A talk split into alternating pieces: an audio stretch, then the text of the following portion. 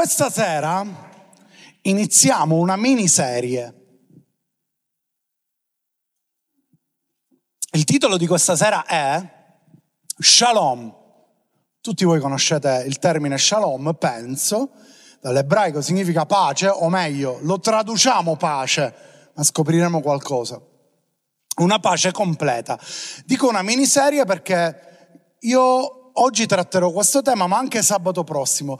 Questa sera tratteremo della shalom nella nostra anima.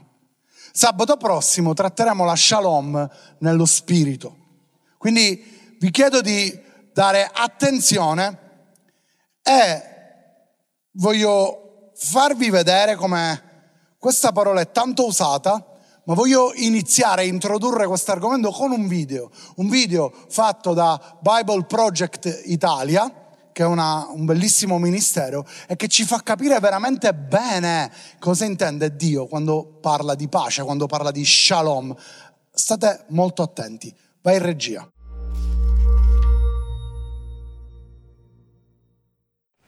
La parola pace è di uso comune nella maggior parte delle lingue. Le persone parlano di trattati di pace o di tempi di pace. Sostanzialmente significa l'assenza di guerra. Nella Bibbia la parola pace può fare riferimento all'assenza di conflitto, ma sottolinea anche la presenza di qualcosa di migliore al suo posto. Nel Vecchio Testamento la parola ebraica tradotta con pace è shalom. Nel Nuovo Testamento la parola greca usata è e Irene. Il significato principale di shalom è completo o intero.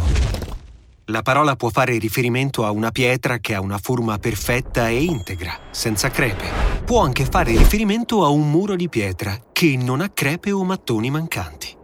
Shalom sostanzialmente si riferisce a qualcosa di complesso con tanti pezzi e che si trova in uno stato di completezza e integrità. Giobbe, ad esempio, dice che le sue tende sono in uno stato di shalom, perché aveva contato il suo gregge, non mancava alcun animale.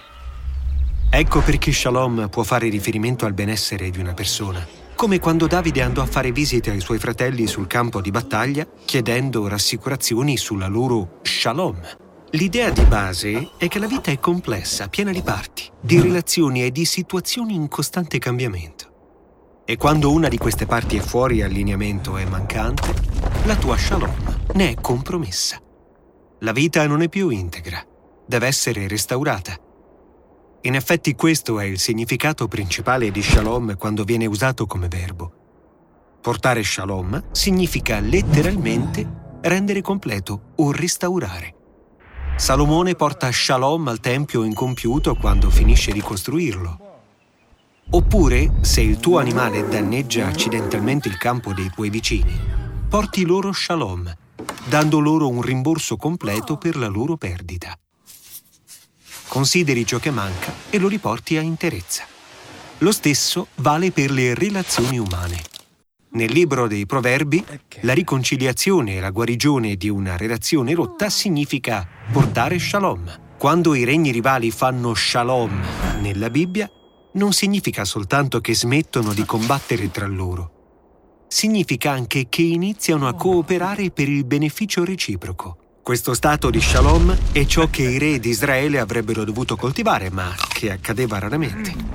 Quindi il profeta Isaia si aspettava la venuta di un futuro re, un principe di shalom. Il suo regno avrebbe portato una shalom senza fine. Un tempo, quando Dio avrebbe fatto un patto di shalom con il suo popolo, mettendo fine alle ingiustizie e guarendo tutto ciò che era stato rotto. Ecco perché la nascita di Gesù nel Nuovo Testamento fu annunciata come l'arrivo di Eirene. Ricorda, questa è la parola greca che noi traduciamo con pace. Gesù venne per offrire la sua pace agli altri, come quando disse ai suoi seguaci, vi do la mia pace.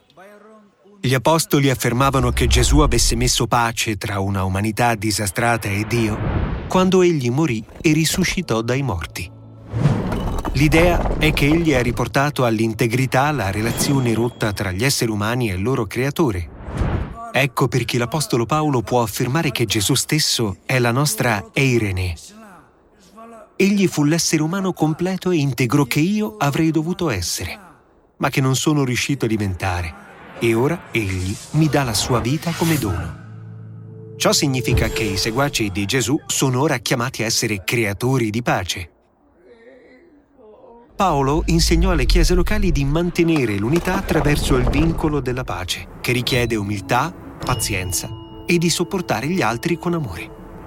Diventare persone di pace significa partecipare alla vita di Gesù, il quale ha riconciliato tutte le cose in cielo e in terra, riportando la pace grazie alla sua morte e alla sua risurrezione. Per tale ragione, la pace richiede un impegno costante, perché essa non è solo l'assenza di conflitto. La vera pace richiede prendere ciò che è rotto e riportarlo alla sua integrità, che si tratti della nostra vita, delle nostre relazioni o del nostro mondo. E questo è il senso dell'importante concetto biblico della pace. Wow, potrei concludere così la predica volendo, perché questo video è fatto veramente bene e ci fa comprendere veramente la potenza di questa parolina. Forse sapete, a volte noi anche abusiamo di questa parola. Il significato reale non è soltanto assenza di conflitto. In questo tempo di guerra questa parola pace viene usata tanto spesso, ma è molto più profonda di quello che noi pensiamo. E non è soltanto non avere la guerra, facciamo pace, ma pace significa, come ha detto il video, completezza, integrità. Fa, parla anche di benessere interiore, del benessere di una persona. Guardate questo verso, Luca 10, 5, 6, è Gesù e dice in qualunque casa entriate, dite prima pace a questa casa. Se vi è lì un figlio di pace, la vostra pace riposerà su di lui, se no ritornerà a voi.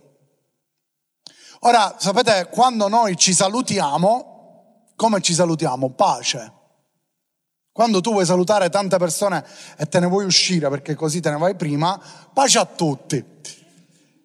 E te ne vai e finisce lì. Ma realmente un uno, un evangelico sa che pace è un saluto, ma la realtà è che è molto più di un saluto e che forse noi abbiamo sminuito in un saluto. Addio, non è colpa nostra perché la cultura ebraica ci insegna, ecco Gesù, quando entrate in una casa dite pace e rilasciate pace, però poi pure dice, se c'è qualcuno figlio di pace, c'è chi che accetta quella parola che esce dalla tua bocca, allora realmente la riceverà, ma se è solo un semplice lo saluto, pace a tutti, allora sarà differente. Ci siete? Siete con me o no?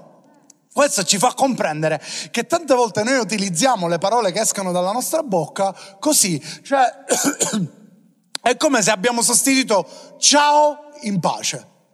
Quindi che cambia, raga? Tanto vale che diciamo ciao.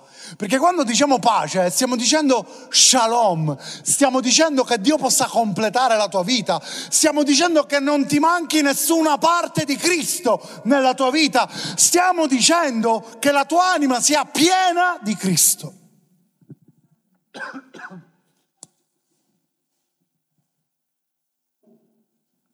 È molto più di uno ciao ma sembra che abbiamo rivestito di spiritualità lo ciao normale. Invece di dire buongiorno, diciamo pace. Invece di dire ciao, diciamo pace. Ma pace è molto più profondo. E quando Gesù dice ai discepoli di fare così, è molto più profondo. Guardate quest'altro verso. Genesi 43, verso 27.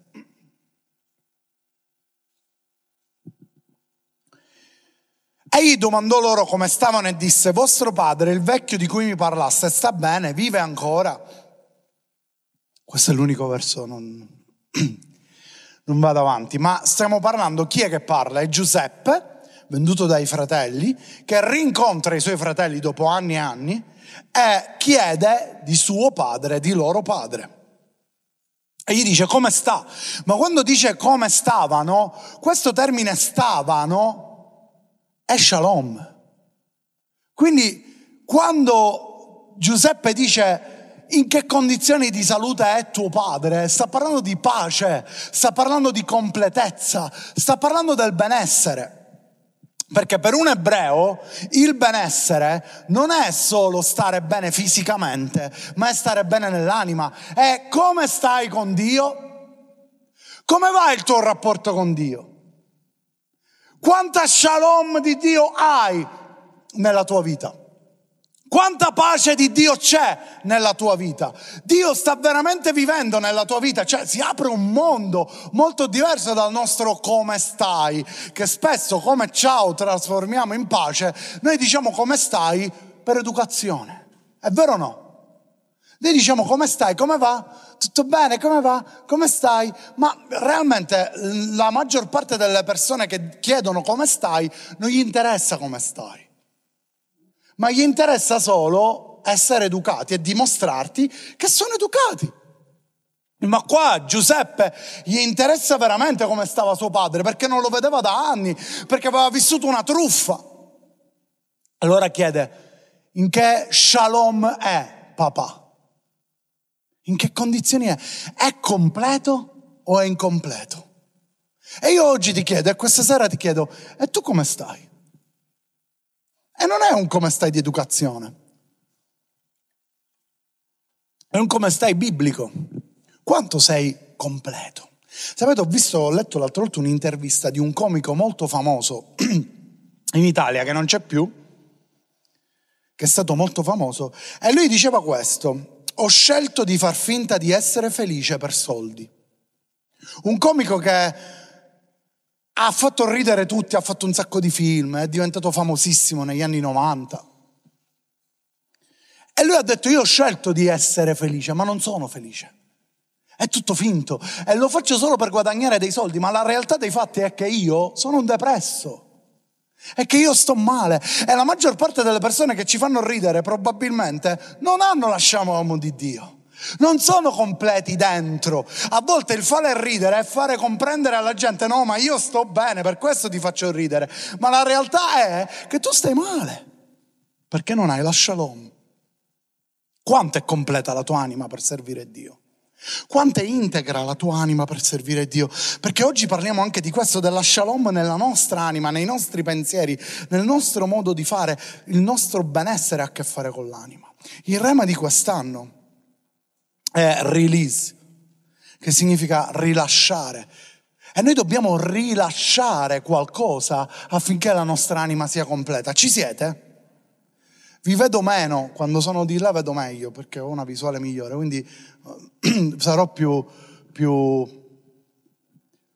più pungente questa, questa sera per dirvi se ci siete o meno. Release significa che dobbiamo rilasciare qualcosa che ci impedisce di essere completi come Dio vuole. Avete visto quell'immagine del muro, no? Come se, se, manca un mattone da un muro è una cosa terribile, è una cosa bruttissima, ma quando invece è tutto completo è meraviglioso. Per favore non vi distraete, io vedo distrazione e poi mi distraggo anch'io, non vi distraete. Dobbiamo rilasciare qualcosa per stare bene. Non so quanti di voi hanno visto, probabilmente no, ma io avendo tre figli a casa, quando esce un film della Disney o della Pixar, subito si chiede di vederlo. E ci siamo proprio ieri visti Red, questo ultimissimo film della Pixar. E questo film, se, cartone animato, se lo vedete, dice che ognuno di noi ha un mostro dentro di sé e deve imparare a conviverci. Niente, secondo me, di più diabolico. È di spiritista perché in effetti se voi andate a vedere ha molta magia e stregoneria questo cartone animato. Non ho vergogna a dirlo. E a dirlo anche online perché è così, anzi io vi consiglio di non vederlo. Perché è incredibile come se vuole far entrare la cultura che dentro di noi c'è un mostro, convivici, l'opposto della shalom di Dio. La shalom di Dio dice, io sono la tua completezza, tutto quello che impedisce a me di lavorare nella tua integrità, buttalo fuori dalla tua vita, perché io sono il re della tua vita. Ci siete? Noi non conviviamo col peccato, noi non conviviamo con i demoni, noi non conviviamo con le paure, noi non conviviamo con influenze demoniache, noi conviviamo solo con lo Spirito Santo perché siamo il Tempio dello Spirito Santo. e non c'è spazio per altro. Nell'Antico Testamento per avere shalom, ragazzi, dovevano ubbidire alla legge. Questo era il modo. Ubbidire alla legge portava shalom. Non vi leggo dei versi perché ce n'è centinaia e centinaia su questo. Ma oggi nel Nuovo Testamento c'è qualcuno che ha già vinto per noi, l'abbiamo visto anche un po' nel video, il principe di pace, Gesù. Lui è il principe di pace e lui ha trionfato per noi. Perché? Perché un principe governa, regna e Dio vuole regnare nella tua vita. E quando lui regna porta pace. Quando regna qualcos'altro porterà una pace finta. Una pace che ti fa credere che è pace, ma che non è così. Oggi stiamo vivendo un tempo terribile di guerra. Il Covid è sparito. Adesso c'è la guerra. Ma la realtà è che tutto quello che gira attorno ai soldi, perché tutto gira attorno ai soldi in questo mondo, c'era anche prima. Oggi lo stiamo patendo perché ho visto che molti cominciano a camminare con i monopattini, a piedi, perché la benzina sta andando alle stelle. E tutto si sta ripercuotendo contro di noi. Ma cos'è la pace? Che il prezzo della benzina torni al, al normale, più basso? Qualcuno di voi dice sì, la vera pace è interiore. La vera pace è dentro di noi. La vera pace è una persona, il principe della pace. È Cristo Gesù. È facile fare regnare Gesù in alcune aree della nostra vita, ma Gesù vuole regnare in tutte le aree della nostra vita, non solo in alcune aree della nostra vita. Sapete perché abbiamo ansia? Sapete perché abbiamo paura? Sapete perché siamo insicuri? Sapete perché spesso viviamo di panico? Proprio perché manca la sua pace. Che la sua pace è completezza, non è solo, ah, sento pace. Non è questo pace, questo è minimo. Io mi ricordo che molto spesso ho sentito, eh, ve l'ho raccontato sicuramente tante volte, ragazzi che pregano perché, per capire se quella persona è la persona giusta per sé. Ci sai, pastore, ho pregato per quella persona, io credo che sia la persona giusta per me. E come fai a dirlo? Perché quando prego per lui, sento pace. E la mia risposta è che quando preghi senti pace. È ovvio che quando preghi devi sentire pace. Quindi fare, avere questo colpo di coda, permettetemelo, per dire no, ma io sento pace quando prego per lui. No, tu devi sentire pace pure quando preghi per, per, per il tuo nemico, perché quando tu stai alla presenza di Dio senti pace perché lui è il principe della pace. Quindi è facile utilizzare la Bibbia a nostro favore o come noi vogliamo, ma la realtà è che per essere completi della pace di Dio dobbiamo lasciare qualcosa nella nostra vita. Ci siete? Guarda questo verso, Luca 7,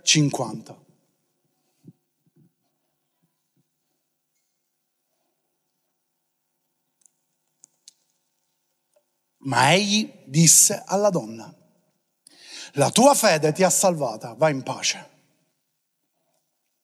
Per favore non vi distraete. Chi è questa donna? Vi ricordate un fariseo che invita Gesù a casa? E a un certo punto entra una donna, si butta ai piedi di Gesù, comincia a piangere e gli bagna i piedi delle sue lacrime e poi con i capelli comincia ad asciugargli i piedi. Io avrei usato una, qualcosa di stoffa per asciugarglieli, non avevo alternativa. Però questa donna comincia ad asciugare i piedi con i suoi capelli. Sicuramente li doveva avere lunghi, perché penso che per asciugarli doveva avere molto lunghi asciuga i piedi. E Gesù alla fine di tutto questo gli dice a Simone, tu neanche mi hai salutato, neanche mi hai dato un bacio, lei mi ha baciato i piedi. Tu neanche mi hai fatto lavare le mani, lei mi ha lavato i piedi con le sue lacrime e poi le ha asciugate con i suoi piedi. E poi si rivolge a quella donna e dice, la tua fede ti ha salvata, va in pace. Luca sottolinea un particolare, che questa donna era una peccatrice che questa donna aveva commesso delle cose peccaminose. Ti voglio dire una cosa, per favore non ti distrarre adesso. Secondo voi Simone, il fariseo, era un peccatore? Sì o no? Perché Luca ci dice che quella donna era una peccatrice e Simone no? Perché quella donna non aveva paura di fare vedere che lei era una peccatrice. Quella donna non aveva paura di fare vedere quello che gli mancava. Quella donna non aveva paura di essere se stessa davanti a Gesù e dirgli Signore io sto sbagliando, aiutami. Quell'uomo invece faceva sembrare che lui era tutto di un pezzo, che lui era perfetto, che tutto andava bene, ma né quell'uomo né quella donna avevano la shalom di Dio. Finché quella donna non ha cominciato ad adorarlo finché quella donna non ha cominciato a piangere, finché quella donna non ha fatto un gesto così potente. E allora Gesù gli ha detto, va in pace, Irene, la mia pace, la pace di Dio, non una pace qualsiasi. Non gli ha detto va in pace tipo sì, va bene, ok, basta, vattene, no gli ha rilasciato qualcosa che ha trasformato per sempre la sua vita. Perché non hai pace in alcune aree della tua vita? Forse perché devi adorare di più. Forse perché devi pensare di meno e devi adorare di più. Perché non hai pace in alcune aree della tua vita? Forse perché devi essere più quella, come quella donna che non si sa come si chiama secondo Luca, e non come Simone che si sa anche il nome di questo fariseo, ma si pensa che sia perfetto, ma non è così, tant'è che Gesù poi lo rimprovera. Perché tu devi essere trasparente, vero? Davanti a Dio non abbiamo nulla da nascondere e finché continueremo a nasconderci nessuna shalom potrà scendere nella nostra vita. Nessun lavoro di completezza Dio potrà fare nella nostra anima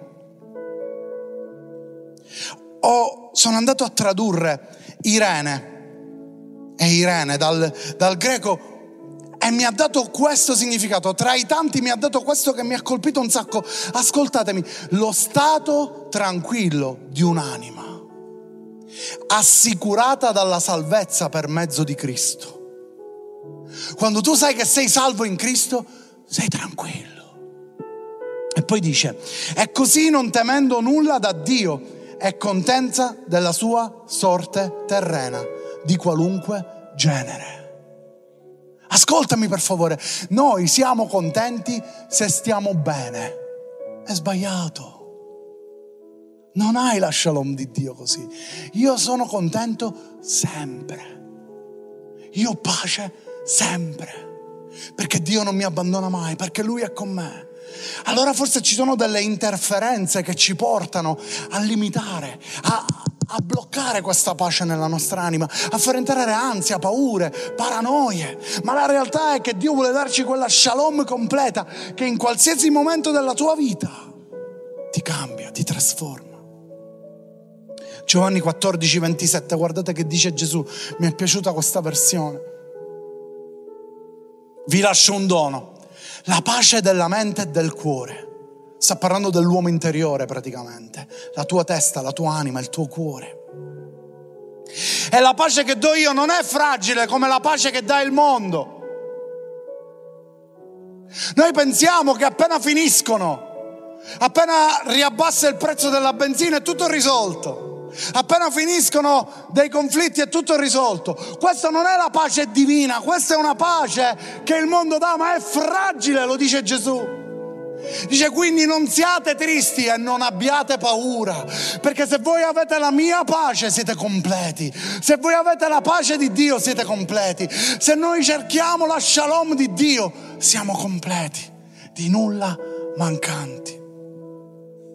Negli atti degli apostoli, secondo voi, avevano pace? Sì o no?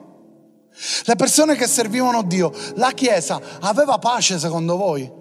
L'Apostolo Paolo aveva pace, sì o no? Rispondetemi. Perché?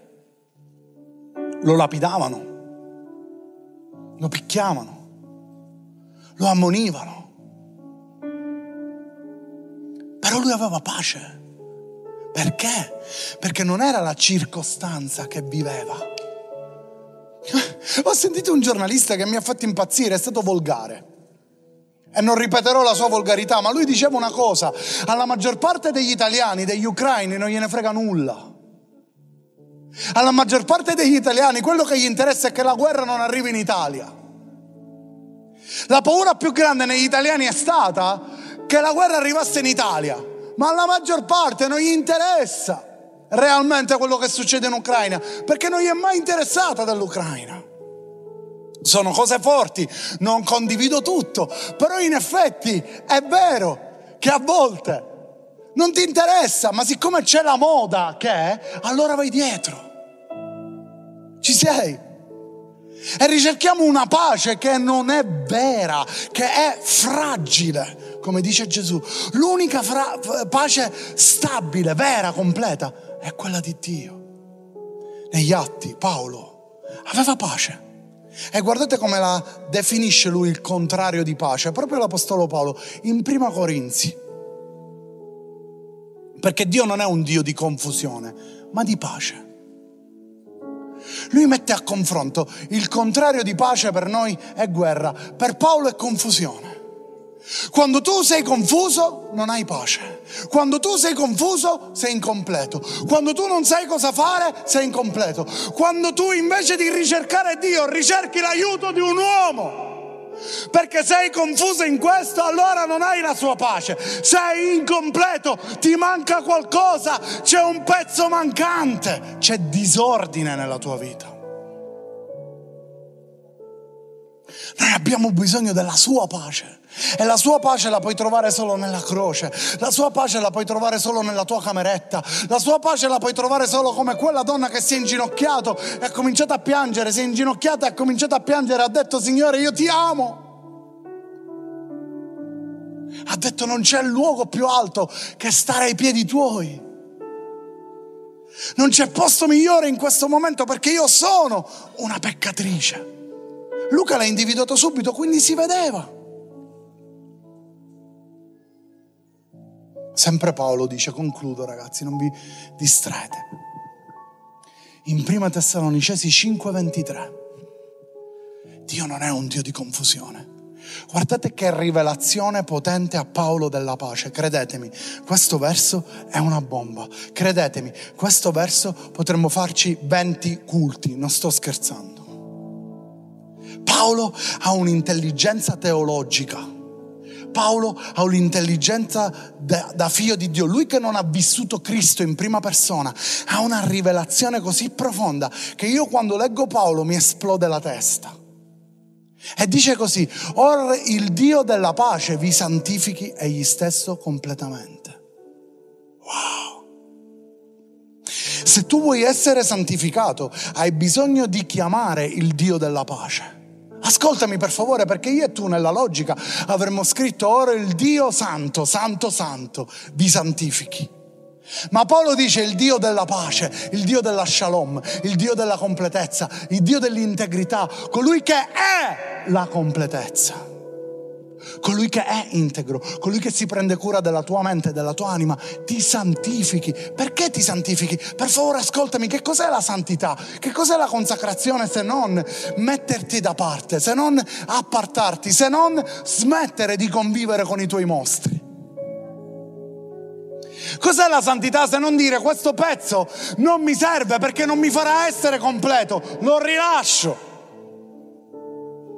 Cos'è la, la santità, la consacrazione se non questo pezzo di perdono mi serve?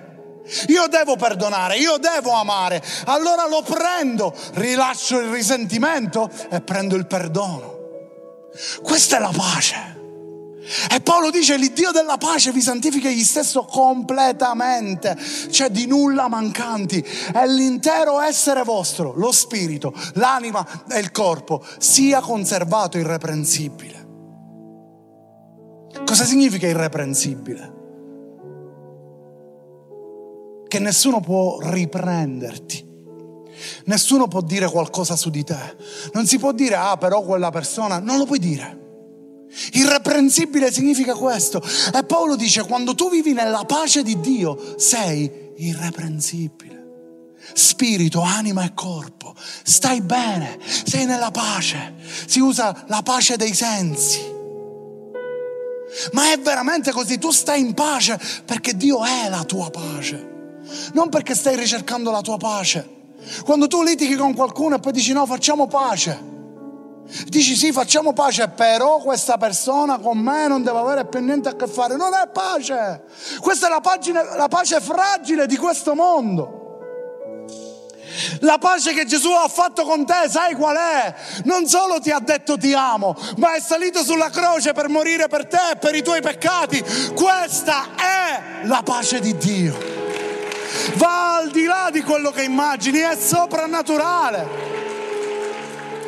Dice sia conservato irreprensibile per la venuta del Signore nostro Gesù Cristo. Per stare pronti, noi abbiamo bisogno di pace.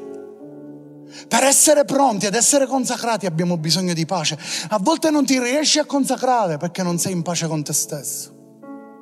A volte non ti riesci a consacrare perché ti litighi con la tua mente. A volte non ti riesci a consacrare perché sei confuso.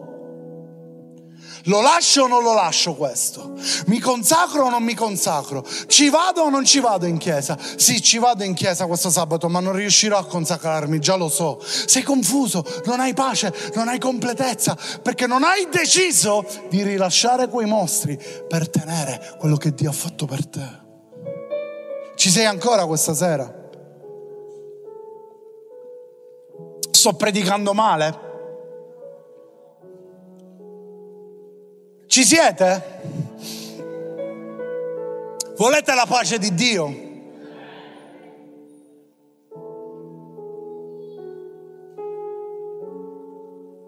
Alleluia. Mentre mi preparavo c'era una parola che rimbombava nella mia testa.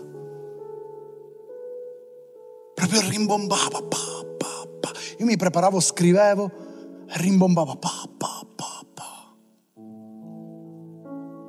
Infatti nei miei appunti personali l'ho scritto un sacco di volte, perché rimbombava nella mia testa di come la pace è per Dio in noi. Ma non ve la dico, chiedo ai ragazzi del, della lode di PDG Worship di venire qui, perché prima di dirvi cos'è questo, io voglio adorare un po' con voi. Prima di dirvi cosa rimbombava nella mia testa, nel mio spirito, vi è mai capitato che vi rimbomba qualcosa nello spirito? Ecco, mi è successo questo in questa settimana, mi è successo questo particolarmente oggi. Ma io prima voglio adorare con voi. Non c'è luogo più alto. Lo so che il luogo più alto realmente non è i piedi di Gesù, è la faccia. Ma in quel caso quella donna lo dice proprio perché in quel momento aveva bisogno di ricevere da Dio aveva bisogno di ricevere perdono. E Gesù gli dice, sei salvata, va in pace. Mamma mia, forse noi la leggiamo così, va in pace, Gesù lo dice tante altre volte, va in pace, proprio come tu dici, pace a tutti ragazzi, me ne vado, ci vediamo domani in chiesa. No, quel pace è molto più potente, non è ciao, è shalom, è Irene, è la pace di Dio. E Gesù gli dice a quella donna, ricevi la mia pace ora. Non è una pace fragile, è una pace stabile, è una pace che porta integrezza nella tua vita, è una pace che anche quando può accadere qualsiasi cosa nella tua vita tu sei tranquillo perché Dio è con te. E se Dio è con te chi sarà contro di te? Io voglio la sua pace. Io voglio la sua pace questa sera. Non c'è luogo più alto che stare ai piedi suoi. Questa sera non fare come Simone, ma fai come quella donna. Questa sera sii trasparente davanti a Dio. Dio conosce la tua situazione, Dio conosce la tua condizione. Questa sera prendi quei pezzetti che ti portano a essere staccato, distrutto, non completo nella tua anima e riportali a Dio. Rimani seduto, rimani seduto mentre adoriamo. Io che lo fai seduto. Chiudi i tuoi occhi per favore. Mm.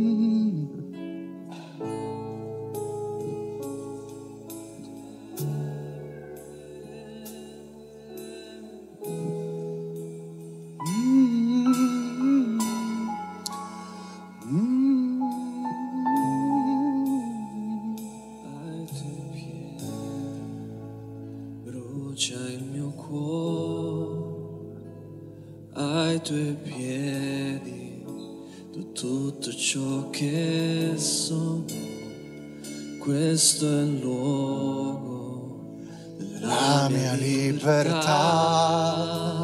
dove nessuno mi può giudicare Lui è il tuo giudice e basta. portato alla tua presenza. Io voglio la tua pace. Io voglio la tua pace questa sera che scende con potenza e porta completezza. adorare te. Non c'è luogo più Più alto, più grande. che stare ai piedi tuoi. Adoralo. Stare ai piedi tuoi. Non c'è Io voglio la tua pace. Io non do spazio a nessun mostro. Non do spazio a nessuna paura. No ansietà. Non c'è luogo. Adoralo. Non devi essere confuso. Non devi essere stanco. Lui è la tua forza. Lui è la tua pace. Lui è la tua completezza.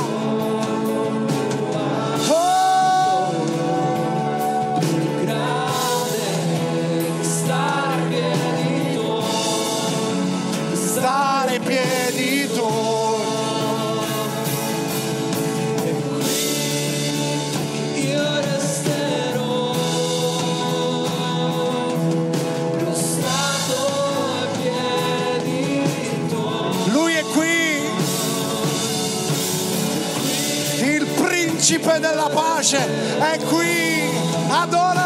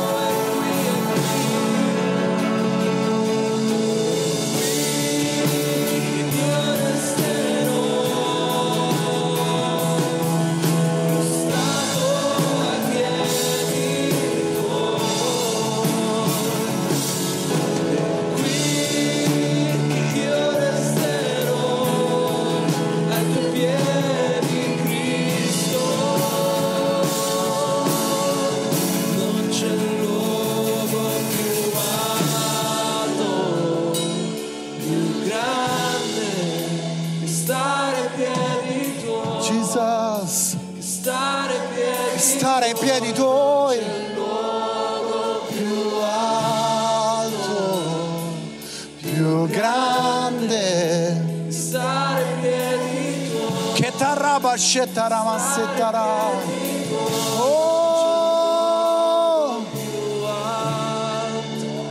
troppo.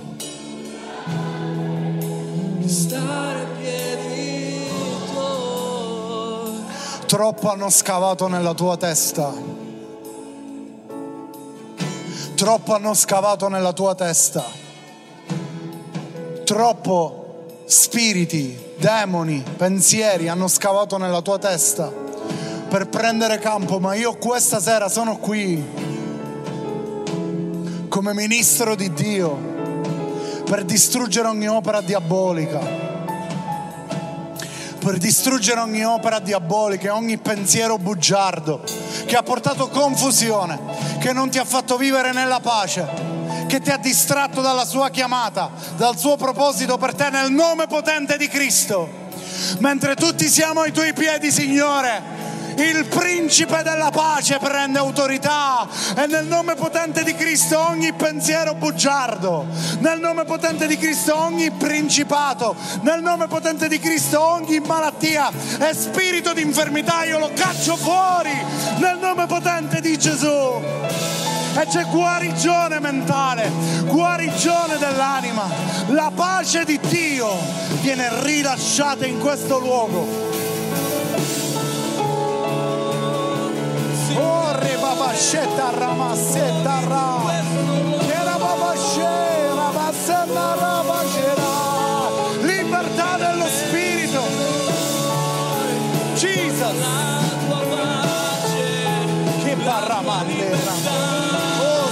Sera babascetta ramala rabatta ramassetta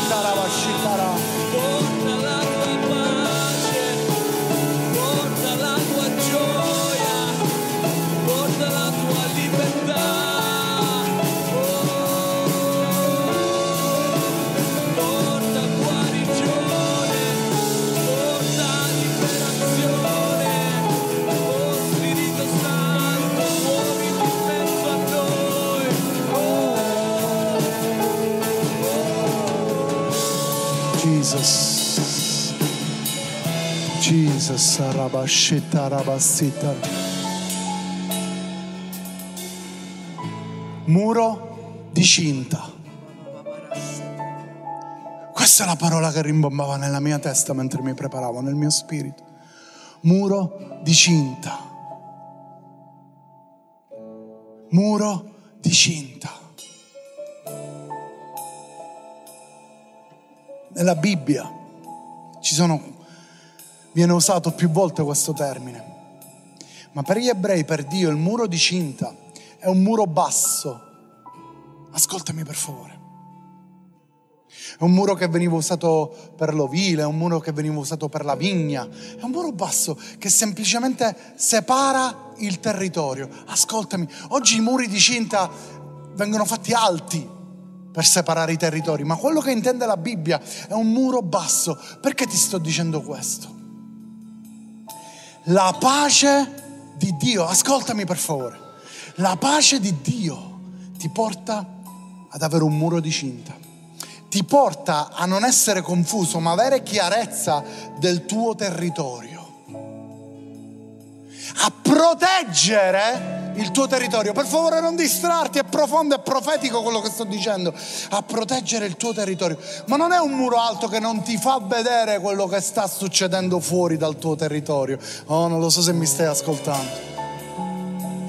Non è un muro alto che non ti fa vedere quello che accade attorno a te. No, è un muro che ti dà consapevolezza di chi sei. È un muro che ti dà completezza di chi sei. È un muro che ti dice questo è il tuo territorio. È un muro che ti dice tu sei protetto da me. È un muro che ti dice io ti completo perché sono il re dei re, il signore dei signori. È un muro che ti dice nonostante guardi quello che accade attorno a te, io sarò con te, io non ti abbandonerò mai, io ti proteggerò. Perché quando tu hai la sua shalom, tu sei protetto. Perché quando tu hai la sua shalom, lui ti protegge. C'è un muro di cinta attorno a te e qualsiasi cosa accada, tu sarai protetto perché dentro di te c'è la sua shalom. Anche se attraverserai momenti difficili, dentro di te c'è la, tua, la sua shalom. Anche se avrai momenti di tempesta, dentro di te c'è la sua shalom. Anche se ti criticheranno, dentro di te c'è la sua shalom. Anche se avrai paura, dentro di te c'è la sua shalom. E tu sarai completo in Cristo, perché un muro di cinta Dio costruisce attorno a te. E io sento nello spirito che ci sono persone che non si sentono protette, che si sentono abbandonate e che si sono sentite abbandonate anche da Dio. Hai avuto questa sensazione, non avere paura come quella donna che si è buttata ai piedi di Gesù, si sono sentite abbandonate da Dio. Ci sono persone qui che hanno sentito proprio l'abbandono, anche dei genitori. Ma io vedo che Dio vuole costruire un muro di cinta questa sera nella tua vita. Questa sera nella tua vita Dio vuole costruire un muro di cinta. E mentre per favore rimaniamo in questa atmosfera, se tu hai bisogno di preghiera per quello che io ho appena detto, semplicemente alzati in piedi. Se tu vuoi che Dio possa lavorare nella tua vita, io lo so che sono tanti che si devono alzare. Ma qui parliamo di avere il coraggio di quella donna che è entrata in quella casa senza invito e si è buttata ai piedi di Gesù. Tu hai bisogno che Dio questa sera costruisca un muro di cinta. Tu hai bisogno che Dio questa sera ti faccia sentire la sua protezione. Tu hai bisogno che anche se hai perso protezione umana o cara a te, la sua protezione ti avvolga.